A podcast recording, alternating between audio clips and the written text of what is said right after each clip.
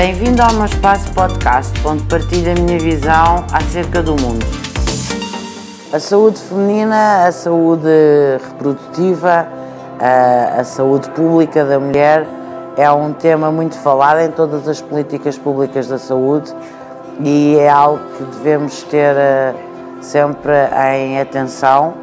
Faz parte de todos os programas de governo e é algo que a Assembleia da República se dedica muito na elaboração de, de leis e de decretos de leis, várias iniciativas legislativas que visam potenciar a saúde feminina. É fundamental para a assunção dos direitos humanos que a saúde das mulheres seja devidamente tratada.